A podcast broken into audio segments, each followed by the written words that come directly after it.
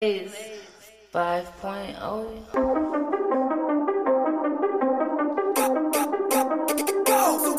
What's the word on the street? We wanna know, wanna know. Banging, banging down your neighbor front door. Run it home. Sick and tired, you to play with me before,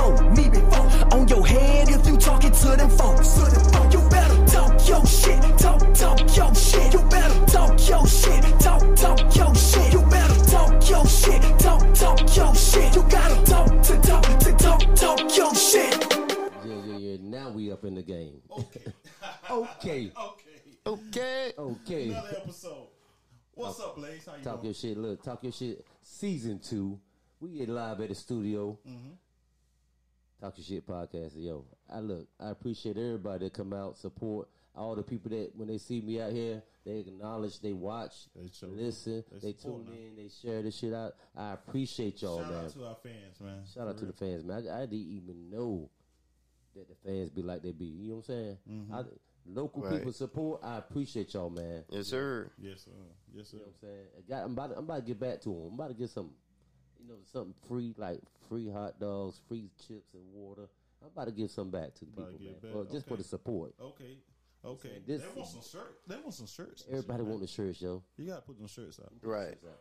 You gotta put. But them I'm, I'm, I'm gonna feed, I'm gonna feed my people, It's man, because they support me. I got, I got to give them something. Hey, gotta so something. so okay, we doing something new today, right here, right? You know what I'm saying? We got my homie. We're gonna hit up my homie, Dirty Den. Dirty damn. Dirty Den coming out of the Enfield area, two five two area all day.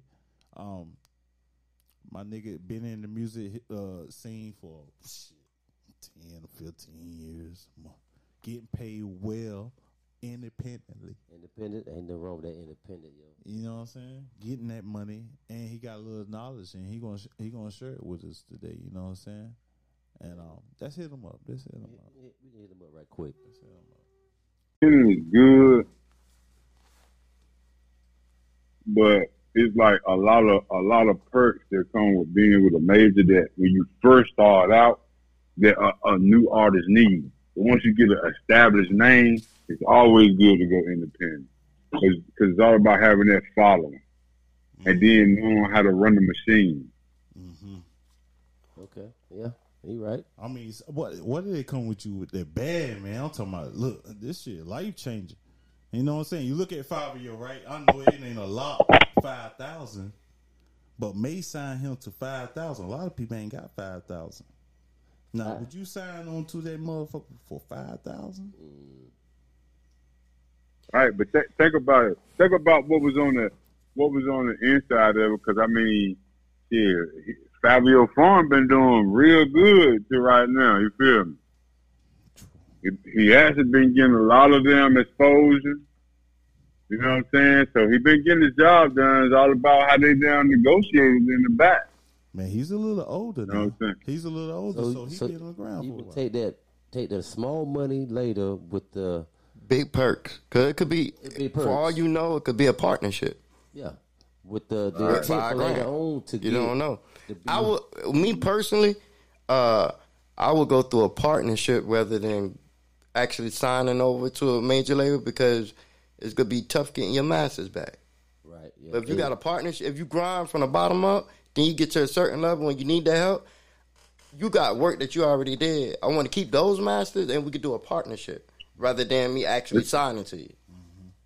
Yeah, but you can always renegotiate con- contract. Right, too, right, though, you right, know? right. You can always I you want to get in, um, you want to get in a position that you be able to actually uh, buy your contract back. You know what I'm saying? Like at the end of the day, you all a contract when you put your name on a, on a dotted line, every contract gonna be fucked up in some kind of way, shape, form, or fact.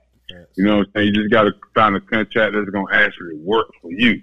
You know what I'm saying? And then when you, the, the more you increase increase your value, increase your exposure, the more money come in. And then when it's time to renegotiate, if the terms ain't what you want to do, you can buy you buy yourself out of your contract, and you, you know what I'm saying? Mm-hmm. Mm-hmm. Shit. The- You know, I mean, it's a lot of ways around. A lot of there's a lot of ways to look at it too, because I've seen a lot of people that actually do good independent. You feel me? So You know, I can, it's, it's all about what the person wants. About.